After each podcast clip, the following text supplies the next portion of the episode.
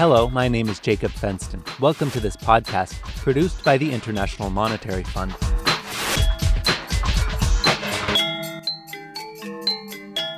When Adam Smith wrote The Wealth of Nations in 1776, the richest countries in the world were four or five times wealthier than the poorest nations. Today, that gap is 10 times wider. According to Daron Acemoglu, economist at MIT, the root causes of a nation's poverty or prosperity can be traced to its political institutions. Acemoglu co wrote the recent best selling book, Why Nations Fail, which argues that more democratic countries with more inclusive political and economic institutions create sustained prosperity, while extractive authoritarian regimes lead to poverty. What then to make of China's extraordinary growth over the past 30 years while Western democracies flounder? I mean, I think that's a very good question because uh, many people associate Chinese growth with its own authoritarian brand of uh, capitalism. But at some level, and we go quite uh, quite a bit into the details of this in the book, uh, China is not an exception because of two things. First of all, Chinese growth has come precisely when China started reforming its economic institutions from its severely extractive version under Mao that really provided no incentives whatsoever and even punished success towards one based on price incentives and entrepreneurship and it, its own version of private property rights. But secondly, even with that observation, one might say, but isn't China an exception because these incentives have developed under an authoritarian system, and doesn't it show that you can have growth under authoritarian extractive political institutions, perhaps with inclusive economic institutions? And even that, I think, is not an exception because history is full of examples of extractive growth, meaning growth that takes place under the auspices of authoritarian extractive political institutions because the system finds it in its interest to grow or it finds that it can actually achieve growth and therefore increase the resources available to itself without endangering its survival.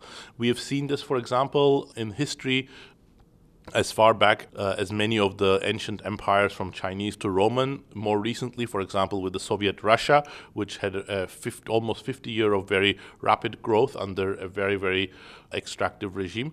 And it is facilitated greatly, and this I think is very relevant for China, using technology that has already been developed, thus based on catch up growth and not on innovation. The real test of the Chinese model, and if you want the real test of our framework will be if China is able to reach an income level of 60, 70, 80% of that of the United States, at which point it would only be able to do so by developing its own technology, its own niche, its own innovations. And if it can do so under extractive political institutions, then that would really be a rejection of our perspective. You write about creative destruction and how that is something that's necessary to create prosperity. Um, what is that, and, and why doesn't it happen somewhere like China right now? Because creative destruction is destabilizing. Creative destruction involves new technology replacing old, new firms replacing old, new people replacing old.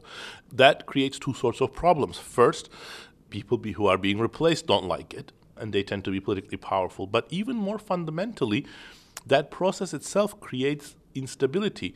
It destroys coalition, it destroys power bases, and it risks the entire edifice of the political power of rulers being threatened. And that's why you always hear this code word. We don't want this because of the stability. That often means we don't want this because as rulers we're worried that we're going to be f- subject to opposition destabilizing the system. Comparing China to the United States, um, at the same time that, that uh, China has been growing really rapidly over the past 30 years, inequality in the United States has been rising uh, equally rapidly. What are your thoughts about that? I gather you, you think that there's underlying different institutions that keep those systems in check. That's absolutely true, but I would also add that increasing inequality is a real problem for the United States. In the book, we talk of the example of Venice, which became one of the richest places in the world based on inclusive economic and political institutions, but then it all came crumbling down because political power became more and more concentrated in the hands of a small elite who then used that power to block others and uh, create more and more powerful monopolies for themselves. The same is always a danger for any inclusive institutions, and the main threat comes from one group of successful businessmen or sometimes politicians monopolizing power so much that they can start creating a tilted playing field in their favor. Economic inequality is an input into that. In the United States, as you have said, we've seen a huge increase in economic inequality, especially concentrated at the very top. And the concern becomes that those who are becoming so rich and so wealthy are having a disproportionate impact on the political system. And unfortunately, we're seeing that. We're seeing that through lobbying, campaign contributions, their exposure in the media, and more recently through Citizens United cases. So I think all of these create perhaps a perfect storm threatening American inclusive institutions. I wouldn't forecast their demise, but I think it's, a, it's the right time for us to start worrying about them given that staying power of those sorts of institutions, is there hope for for uh, poor nations?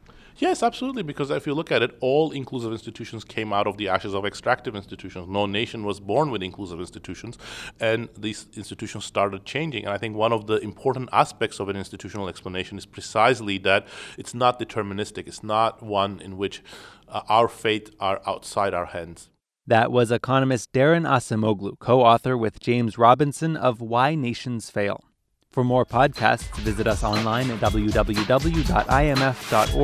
slash podcast.